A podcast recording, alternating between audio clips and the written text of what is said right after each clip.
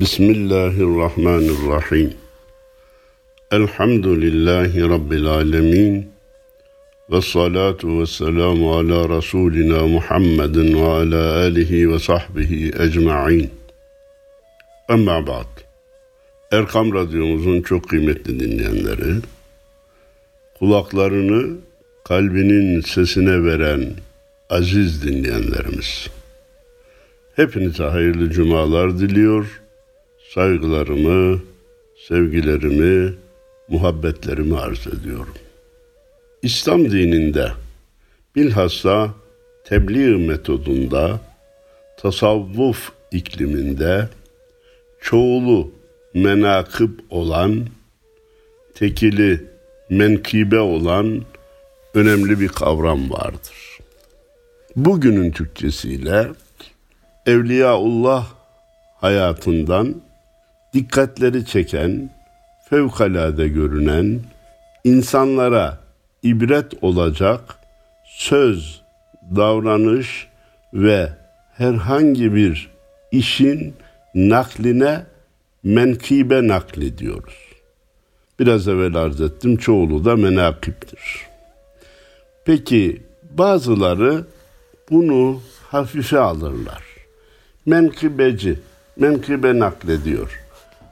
İşi gücü menkıbe nakletmek. Efendim, şunu samimiyetle arz edelim.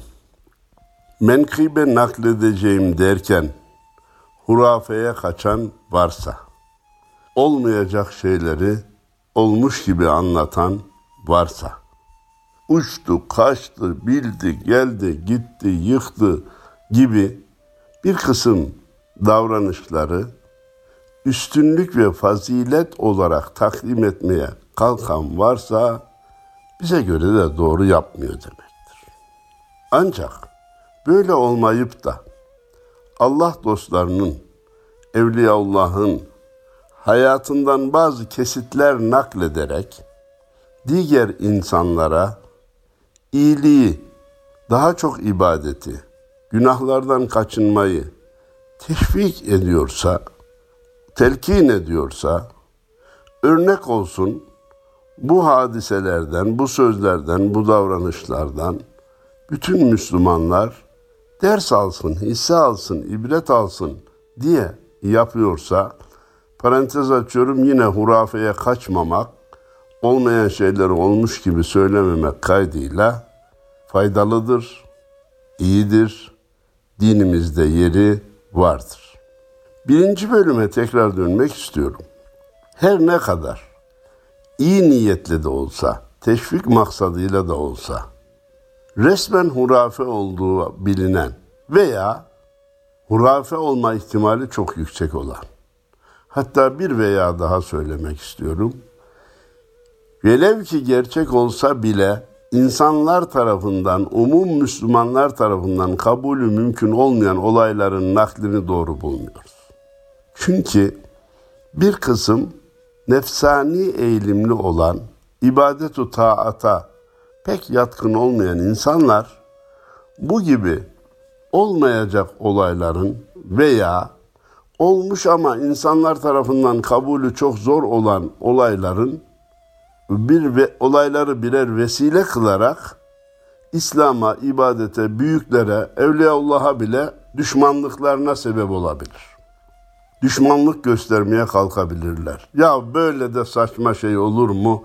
Bu nasıl din, bu nasıl dostluk diye hakaret bile edebilirler. Hemen aklıma gelen bir misali arz edeyim. Bazı meslektaşlarımız teşvik mahiyetinde olsun diye efendim falanca zat var ya dünyanın falan ülkesinden Beytullah'a hacca gitmiş. Her adımda iki rekat namaz kılarak Beytullah'a ulaşmış. Gözünden dökelen yaşlardan dolayı da namaz kıldığı yerler ıslanmış. Ya bu teori olarak da mümkün değil. Fiziki olarak da mümkün değil. Ey insanlar siz de böyle çok namaz kılın manasında bunun naklinde bir fayda yok. Ama biraz evvel arz ettiğim gibi olabilir makul mantıklı bir yeni bir şey söylüyorum. umum Müslümanlar tarafından kabulü kolay olan Evliyaullah, Allah dostlarındaki bir kısım olayları, sözleri nakletmekte fayda vardır. Bazıları biraz daha değişik açıdan bir eleştiri yönetirler. Derler ki ya o evliya onu niye bize naklediyorsun? Bizim onun gibi olma ihtimalimiz yok. Boşuna ulaşılamayacak şeyleri söylemeyin. Ümidimiz kesilir, moralimiz bozulur. Hayır ben bu kanaatta değilim. Hatta bazıları bunu Peygamberimiz Hazreti Muhammed Mustafa sallallahu aleyhi ve sellem hakkında bile söyler. Ya peygamberi çok yüceltiyorsunuz. O zaman insanlar yok canım bizim ona ulaşma imkanımız yok öyleyse yolu bırakalım derler. Hayır böyle diyen insan bir kere nefsine mağlup olmuş olur veya nefsi öyle istediği için kendisine mazeret hazırlanmış olur. Peygamberin elbette üstünlükleri çok fazladır. Onun nakledince haydi insanlar siz de onun gibi olun manasında değildir. Olamazsanız bırakın manasında değildir. Gayret sarf edin. Hedef o. Hedefinizi yükseğe koyun. Hani ne demişlerdi? Ağaca çıkmak istiyorsanız hedefinizi yıldıza koymanız lazım. Hedefinizi yıldıza korsanız ağaca çıkmanız kolay gelir size denilmişti. Bu anlamda elbette Efendimizin de üstün sıfatlarından, üstün davranışlarından bahsedeceğiz. Onun mirasçıları olan İslam alimlerinin de Allah dostlarının da hayatlarından kesitleri insanlara örnek olsun diye nakletmeye devam edeceğiz. Teori olarak nakledilen veya tavsiye edilen bir kısım iyilikleri muhatapların kavraması kolay değil. Ama bir menkıbe, yaşanmış bir olay, bir Allah dostunun sözü olarak nakledilirse anlamaları daha kolay olur. Hem temsil hem özet söz ki biz ona vecize diyoruz.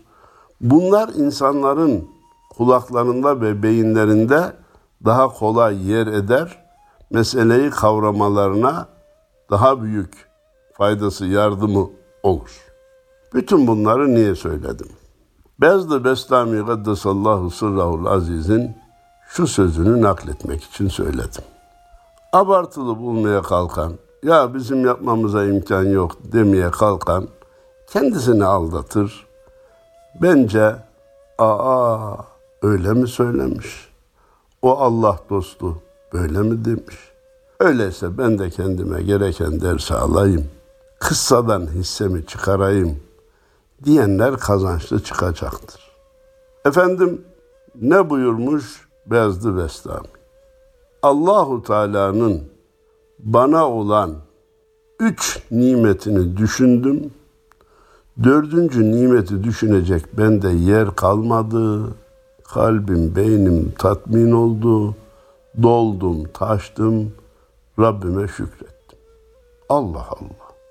Cenab-ı Allah'ın Bezdi Bestami Hazretlerine verdiği nimetler nelermiş ki? Üç nimet onu doldurmuş, taşırmış. Villa mı vermiş? Uçağı mı vardı? Helikopteri mi vardı? Nesi vardı? Bunlardan hiçbiri yoktu. Genelde hepinize malumdur. Evliyaullah pek dünyaya iltifat etmeyen, dünyalık elde etmek için fazla gayretli olmayan, dünyalığı sadece başkalarına muhtaç olmamak, başkasının eline bakmamak, minnet altında kalmamak için elde etmeye çalışan insanlardır. O açıdan Bezdi Beslami Hazretlerinin büyük mal varlıklarına sahip olduğu için Allah'a şükrettiğini düşünmemiz zaten mümkün değil o. Eşyanın tabiatına aykırı. Peki hangi nimetleri düşünmüş ve dolmuş taşmış? Buyurmuş ki etrafıma baktım da ağacı da Allah yarattı. Dağı da Allah yarattı. Bulutu da Allah yarattı. Suyu da Allah yarattı. Amenna. İnsanı da Allah yarattı. Cenab-ı Allah isteseydi beni de bir ağaç olarak, bir taş olarak, bulut olarak yaratıp gönderebilirdi. Yaratılmışların ki biz ona mahlukat diyoruz. içinde en faziletlisi, en şereflisi, en üstünü insan, Allah beni insan olarak yaratmış. Benim insan olarak yaratılmamda hiçbir hissem, hiçbir dahlim, hiçbir tesirim yok. Dilekçe vermedim, müracaat etmedim. Ya Rabbi beni insan olarak yarat dünyaya gönder demedim. Buna dair bir peşin ya da taksit ödeme yapmadım.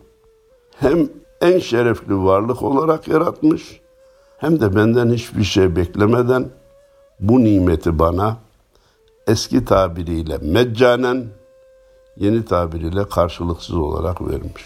Bunu düşündüm, beni çok etkiledi. Başka hangi nimeti düşünmüş? Sonra insanlara baktım, insanları düşündüm. Hepsi de insan ama kimisi aya tapıyor, kimisi güneşe tapıyor, kimisi aslana tapıyor, kimisi eliyle yaptığı puta tapıyor, kimi de ineğe tapıyor. Maalesef dünyada hem de bu asırda fareye bile tapan insanların olduğunu bendeniz Hindistan seferimde duymuştum efendim. Fezli Bestami Hazretleri diyor ki Allahu Teala beni de o başka şeyleri ilah zannedenlerden biri olarak yaratabilirdi. Yaratılmışları düşündüm en şereflisi insan beni insan yaratmış. Dinleri düşündüm bir tek makbul din var, bir tek hak din var, Müslümanlık, İslam, Allah beni Müslüman olarak yaratmış. İslam dinine mensup, Müslüman anadan babadan olarak yaratmış. Bunda da benim bir dahlim yok. Bir tesirim yok, müracaatım yok, ödemem yok. Bu da Allah'ın bana meccanen, lütfen, keremen ve karşılıksız olarak verdiği büyük bir nimet. Akifimiz ne demişti? İman ki ilahi ne büyüktür, imansız olan paslı yürek sinede yüktür. Nasılsınız diye soran birisine karşıdaki çok güzel bir cevap vermişti. İman sultan, sıhhat vezir, geri taraf ıvır zıvır demişti. İman sultan, sıhhat vezir, geri taraf ıvır zıvır demişti. Olur, gelir, geçer. Yoksulluk var, hastalık var vesaire. Hatta vezir olan sıhhat de bir gün gidecek. Allah sultanımızı elimizden almasın imanımızın emaneti Allah'adır. Cenab-ı Allah hepimizi ve yavrularımızı iman üzere ruh teslimine muvaffak eylesin. İmanını ahirete taşıyabilenlerden eylesin. Ondan daha büyük bir nimet yoktur. Dedi ki beni Müslüman olarak yaratmış, bunda da benim bir hissem yok. Peki üçüncü nimeti ne olarak zikrediyor efendim? Düşündüm de diyor. Hazreti Adem zamanında yaşayıp onun peygamberliğine inansaydım, ona gönderilen kitabı kabul etseydim yine Müslüman olurdum. Elbette. Hazreti Nuh zamanında yaşayıp ona inansaydım yine Müslüman olurdum. Hazreti İbrahim, Hazreti Musa, Hazreti İsa zamanlarında yaşayıp onların peygamberliğine inansaydım, onlara tabi olsaydım yine Müslüman olurdum. Doğru. Ama o zaman ümmeti Adem'den, ümmeti Nuh'dan, ümmeti İbrahim'den, ümmeti Musa'dan, ümmeti İsa'dan olacaktım. Sonra düşündüm ki ümmetler içerisinde en hayırlı ümmet Hz. Muhammed Mustafa sallallahu aleyhi ve sellemin ümmetidir. Allah Allah. Cenab-ı Allah da beni getirmiş, o ümmetten yaratmış. O ümmetin içinde yaratmış son peygamberinin ümmeti olarak yaratmış. Biraz evvel söyledim. Hazreti Adem zamanında da gelebilirdim. Hazreti Nuh, Hazreti İbrahim, Hazreti Musa, Hazreti İsa zamanında gelip onların ümmetinden olabilirdim. En hayırlı ümmet Hazreti Muhammed Aleyhisselatü Vesselam'ın ümmeti Allah benim hiçbir müracaatım olmadan ümmetlerin en hayırlısının içinde yaratmış. Mahlukatın en hayırlısı olarak insan olarak yaratmış dinlerin tek makbulü olan Müslüman olarak yaratmış. Ümmetlerin en makbulü olan ümmeti Muhammed'den olarak yaratmış. Ben daha dördüncü nimeti düşünmeye yerim kalmadı demiş. Şu söz önemli mi değil mi muhterem dinleyenlerim? Ufuk açıcı mı değil mi? Teşvik edici mi değil mi? Hani bazıları haline şükret deyince neyim var da neyime şükredeyim? Yazdığım yok, kışlığım yok, hatta oturduğum daire kira, arabam yok vesaire gibi sözler ediyor. İnsanlar şükretmeye karar verirse Allahu Teala'nın kendilerine verdiği nimeti sayamayacak kadar çok olduğunu, saymakla bitirilemeyecek nimetlere sahip olduğunu görür, düşünür ve şükreder. İnsanlar bir kere ya da herhangi insan bir kere şikayete karar verdi mi? O şikayet edecek o kadar şey bulur ki. Yoklardan saymaya başlar, şikayet eder, hem kendini huzursuz eder hem de etrafını huzursuz eder. Şimdi akla gelebilecek bir soruya da cevap vermek için bir adım geriye dönüyorum. Hani dedik ki ümmetler içerisinde en hayırlı ümmet Hz. Muhammed Aleyhisselatü Vesselam'ın ümmetidir. Allah bizi de onun içinde yaratmış. Acaba bu bizim Hz. Muhammed ümmeti olmamızdan dolayı şahsi bir yorumumuz mu? Başka bir tabirle tırnak içerisinde ümmet milliyetçiliği mi? Yoksa bu inancın ümmetler içerisinde en hayırlı ümmetin ümmeti Muhammed oluşunun Kur'an'dan da delili var mı? Elbette var. Büyükler durup dururken bir şey söylemezler. Onların sözleri ya ayetlerden ya hadislerden alınma veya mülhemdir. İlhamı oradan alır. Hatta bizim atasözlerimizin yüzde doksanı ayet ve hadislerden ilham alınarak söylenmiş sözlerdir. Güzel cümlelerle formüle edilmiş ve halka kazandırılmış değerlerdir. Ne dedim efendim? Kur'an'dan delilimiz var mı? Var.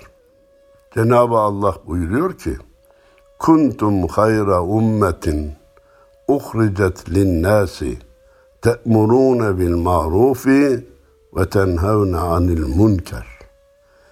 Siz ümmeti Muhammed insanlar içerisinden çıkarılmış en hayırlı ümmetsiniz. Peki hangi özelliğimizden dolayı en hayırlı olduk ya Rabbi? Ümmeti Muhammed'in en belirgin özelliği nedir ya Rabbi? Çünkü iyiliği emreder, kötülükten de sakındırırsınız. İnsanların hep iyi olmasını istersiniz. Kardeşliği, dostluğu, insanlığı, güzel ahlakı tavsiye edersiniz. Sadece bununla kalmaz, kötülüklerden de uzaklaşmalarını, kötülükleri terk etmelerini, tiryaki oldukları herhangi bir günah varsa onu da tevbe ile bırakmalarını, tevbe ettikleri günahlara da bir daha dönmemelerini tavsiye edersiniz. Bu ayet-i kerimenin zımnında, altında, tahtında ne gibi bir mesaj var? Eğer hayırlı ümmetten olmak isterseniz, Hz. Muhammed Aleyhisselatü Vesselam'a ümmet olmak isterseniz, insanlara iyiliği emretmek, kötülüklerden de onları sakındırmak mecburiyetindesiniz. Bu görevi yaparsanız ona ümmet olursunuz. Hatırlar mısınız? Birçok duamızda Ya Rab, bizleri ve evlatlarımızı sana layık kul Hazreti Muhammed'e, Efendimiz'e layık ümmet eyle diye dua ederiz. Demek ki layık kul olmanın şartı nedir? Amentu billah ve bima ca'e min indillah.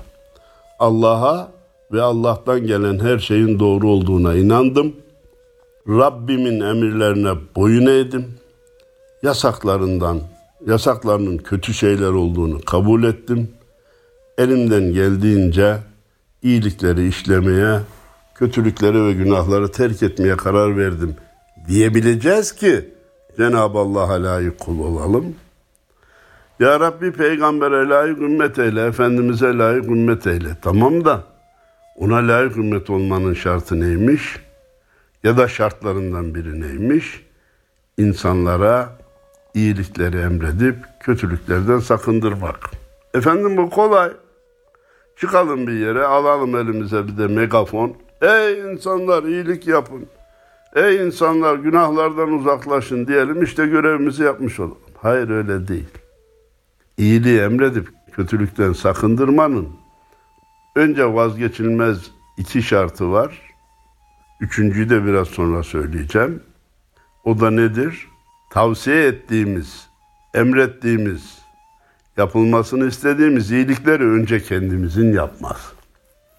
Namaz kılmayan bir insanın avazı çıktığı kadar insanlar namazınızı kılın demesinin hiçbir anlamı yoktur. İki, kötülükleri terk etmelerini insanlardan isteyeceğiz. O istediğimiz kötülükleri önce biz terk etmiş olacağız. Günaha dalmış yüzen birinin sakın günah işlemeyin demesi, bırakın tebliğ olmayı gülünç duruma düşürür. Hem kendini hem de e, iddiasını gülünç duruma düşürür. Demek ki tavsiye edilen iyilikleri önce kendisinin yapması, sakındırmaya çalıştığı kötülüklerden önce kendisinin uzaklaşması şarttır. Üçüncü şartı nedir efendim? Emri bil maruf nehyanil münkerin usulünü bilmek. Sözü tesir edecek şekilde söylemek. Bugünün tabiriyle karşıdakinin nasırına basmadan, sinir sistemini alt üst etmeden, itiraz ve isyanına zemin hazırlamadan söyleyebilmek. Bunun çok önemli olduğunu hepimiz kabul ederiz. Söz ola kese savaşı, söz ola kestire başı. Söz ola ağlı aşı, bal ile yağ eder bir söz demiş Yunus. Ama sözün hangisi bal ile yağ eder, hangisi de balı ve yağ zehir eder, bunu erbabı bilir. Bu konuda gayret sarf etmek lazım. Uzman olmak lazım. Bu işe zaman ayırmak lazım. Bu iş için mesafeler kat etmek lazım. Bu iş öyle pazara gidilip de 3-5 kilo alınacak bir özellik, bir nimet değildir. Şunu söylüyor Yunus'umuz geriye dönerek arz edeyim. Kişi sözünün ne zaman ve nasıl söyleneceğini iyi bilmeli.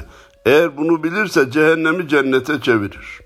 Ama eğer bunu bilmez de karşıdakini isyana sevk edecek bir şey söylerse bu sefer de cenneti cehenneme çevirir. Ya sen nasıl Müslümansın? Böyle Müslüman mı olur namaz kılmıyorsan? Sen bir ada işe yaramazsın dediğin zaman adam hadi kılmıyorum kılmayacağım derse biz de vebaline ortak olmuş oluruz. Kardeşim namaz Allah'ın emridir. Elimizden geldiği kadar ona itina göstermek mecburiyetindeyiz. Efendimiz de namaz dinin direğidir buyurmuş. Kim namazını kılarsa dinin direğini dikmiş olur. Kim de namazını terk ederse dinin direğini yıkmış olur buyurmuş. Gel şu direği yıkmayalım. Aksi halde çatı depemize uçar. Ne yapacağımızı bilemez hale geliriz.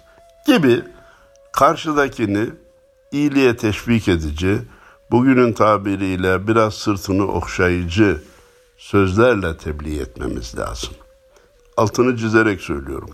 Tebliğ kişiden kişiye değişmesi gereken bir davranış olduğu gibi hitap kişiden kişiye davranışlarla farklılık arz etmesi gerektiği gibi asırdan asıra zamandan zamana da değişmesi gereken bir davranıştır. Hani derler ya hastalık yok hasta vardır. Efendim hangi hastalıksa gündeme alalım, televizyondan onun ilacını söyleyelim, bütün hastalar iyileşsin. Böyle bir şey yok. Hasta her bir hasta gidecek, doktorunu muayene edecek, ona göre bir tavsiyede bulunacak. Bir ilaç A kişisinde farklı bir tepki yapar, B kişisinde fazla bir tepki yapar. Onu verecek, deneyecek, bakalım faydası oldu mu olmadı mı, vücut cevap veriyor mu vermiyor mu. değiştirecek veya devam edecek. Bütün bunlar doktorla hastanın birebir ilişkisine bağlı olduğu gibi tebliğde de tebliğ eden hoca olması şart değil. Her Müslüman tebliğ ile görevlidir. Tebliğ illa hocaların görevi değildir. Ancak o güzel atasözümüzün iyi düşünülmesi lazım. Kaş yaparken göz çıkarmamak kaydıyla tebliğ etmek lazım. Nasıl insansın, nasıl Müslümansın diye başlayacak olursak fayda yerine zarar bulabiliriz. Zarara sebep olmuş olabiliriz. Fezekkir inne fa'ati zikra. Zikret ama eğer zikir fayda verecekse, hatırlat ama eğer hatırlatma fayda verecekse, yani başka bir ifadeyle bu ayeti kerimeyi nasıl tercüme edebiliriz? Hatırlatmayı fayda verecek şekilde yap. İkazı fayda verecek şekilde yap.